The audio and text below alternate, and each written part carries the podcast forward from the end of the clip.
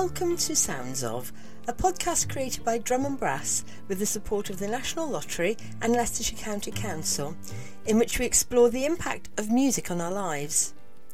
In today's episode, we hear Drum and Brass director Julie Hoggarth talking to Saffron Hill. Saffron Hill is a poet who has experienced life in care and whose creative force has been triggered at least partly by having work accepted for a book of poetry recently published by Drum and Brass entitled No Bars 2, which is currently available through Amazon.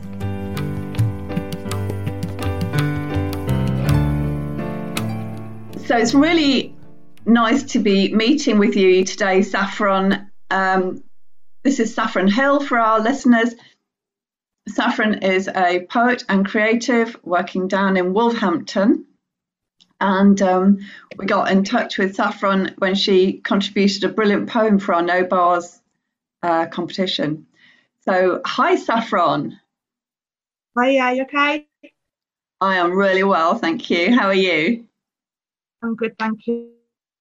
Um, so I've got a few questions which I'd love to ask you. Um, you are primarily a poet, um, although I think you have a lot of other strings to your bow as well, which we'll hopefully talk about. But how did you start writing poetry?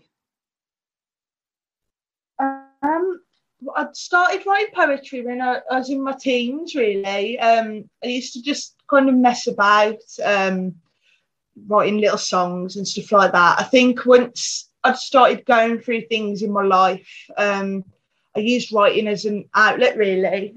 Um, I used it to, to help me overcome things.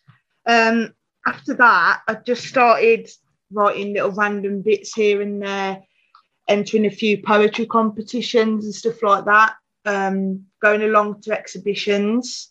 I think I've had quite a good response from, you know, like with you guys with No Bars um, and some of the exhibitions I've done. It's spurred me on to do more with it, really. That is really interesting. What can you say anything about how it helped you get through stuff? Because I think, you know, it's something people say, isn't it, that they write for that writing or being creative in some way helps them. Can you put that into words of what how how that works for you? I think I've, I've only recently started looking into it. I didn't realise it was helping me before. I just did it because I wanted to. Um, after that, I, I think that bad things that I've gone through in life have been turned into something good. Where if if I hadn't have gone through all the things that I've gone through, um, this goes for everybody as well if they haven't gone through these things, they can't make this material because they, have got nothing to go off. So when something good's coming off it, um, it, it's kind of like a creative art therapy, isn't it? Um, and I've been looking more at creative art therapy lately, and it's it's known, it's been proven to help things like anxiety and depression, um, even down to substance abuse and grief there's loads of things that it can help with.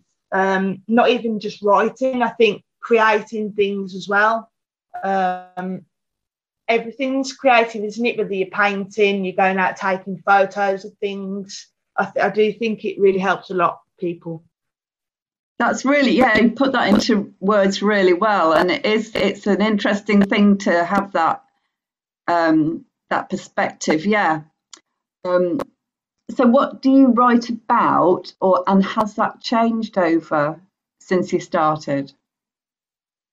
Yeah um so I, I started writing about things personal to my life um and then as I'd been writing and going to you know different um exhibitions and things like that I thought well I'm sick of hearing myself moan about my life really. So i tried to i was reading things thinking oh this is deep and dark isn't it? I, maybe i should try and do something else. So i joined a women's workshop with a lady called rachel shakespeare in wolverhampton. And she'd started to um, show me just photos. And she said why don't you write something with this? Um, so it was about looking at an image and then just in 10 minutes just doing flash poetry. Um, so yeah. I started branching out a bit more there. Me and my cousin Eve, um, we started doing things around children's poetry as well. So I'm kind of just dabbling in everything at the moment, just to try and find what my spark is, I suppose.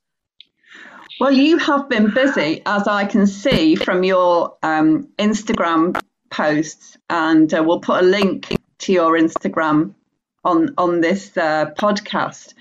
Um, but what have you been up to lately?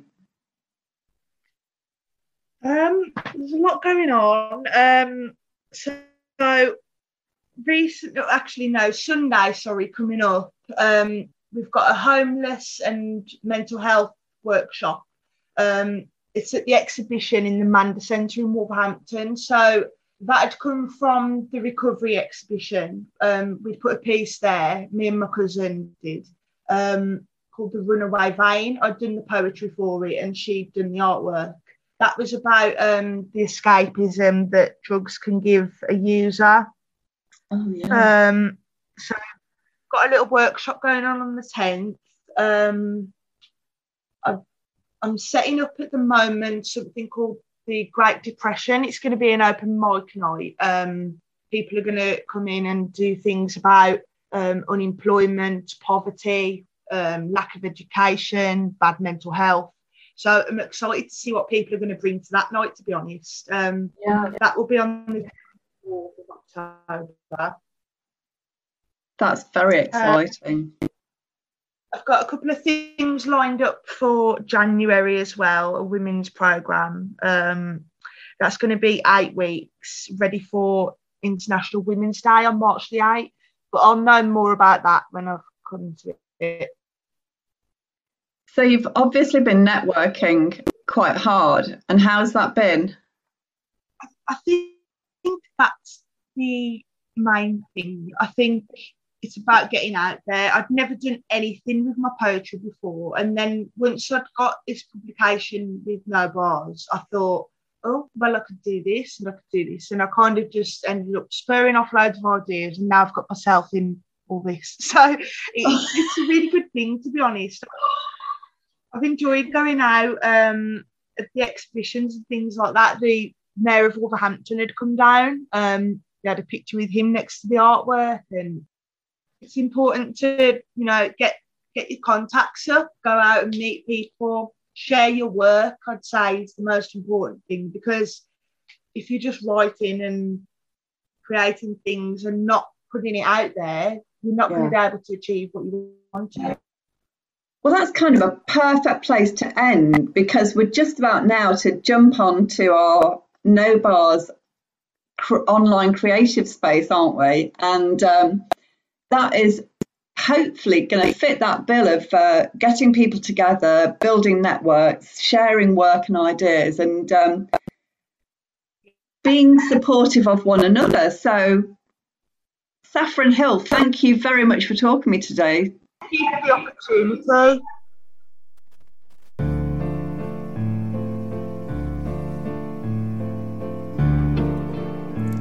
You've been listening to Sounds of a podcast created by Drum and Brass, a community interest company focusing on music for community well-being with safety, inclusivity and diversity at its core. Thank you for listening, and if you've enjoyed this episode, please subscribe and you'll hear about the next episode as soon as it drops. And do take a look around the Drum and Brass website drumandbrass.co.uk to find out about our many other projects. And don't forget to take a look at our recent poetry publication entitled No Bars 2, which is currently available through Amazon. Our special thanks go to our guest Saffron Hill, to our funding partners, the National Lottery and Leicestershire County Council, to our producer Davina Wilson, our technical support John Sinclair, and to you for listening today. Drum and Brass putting music in the community and the community in music.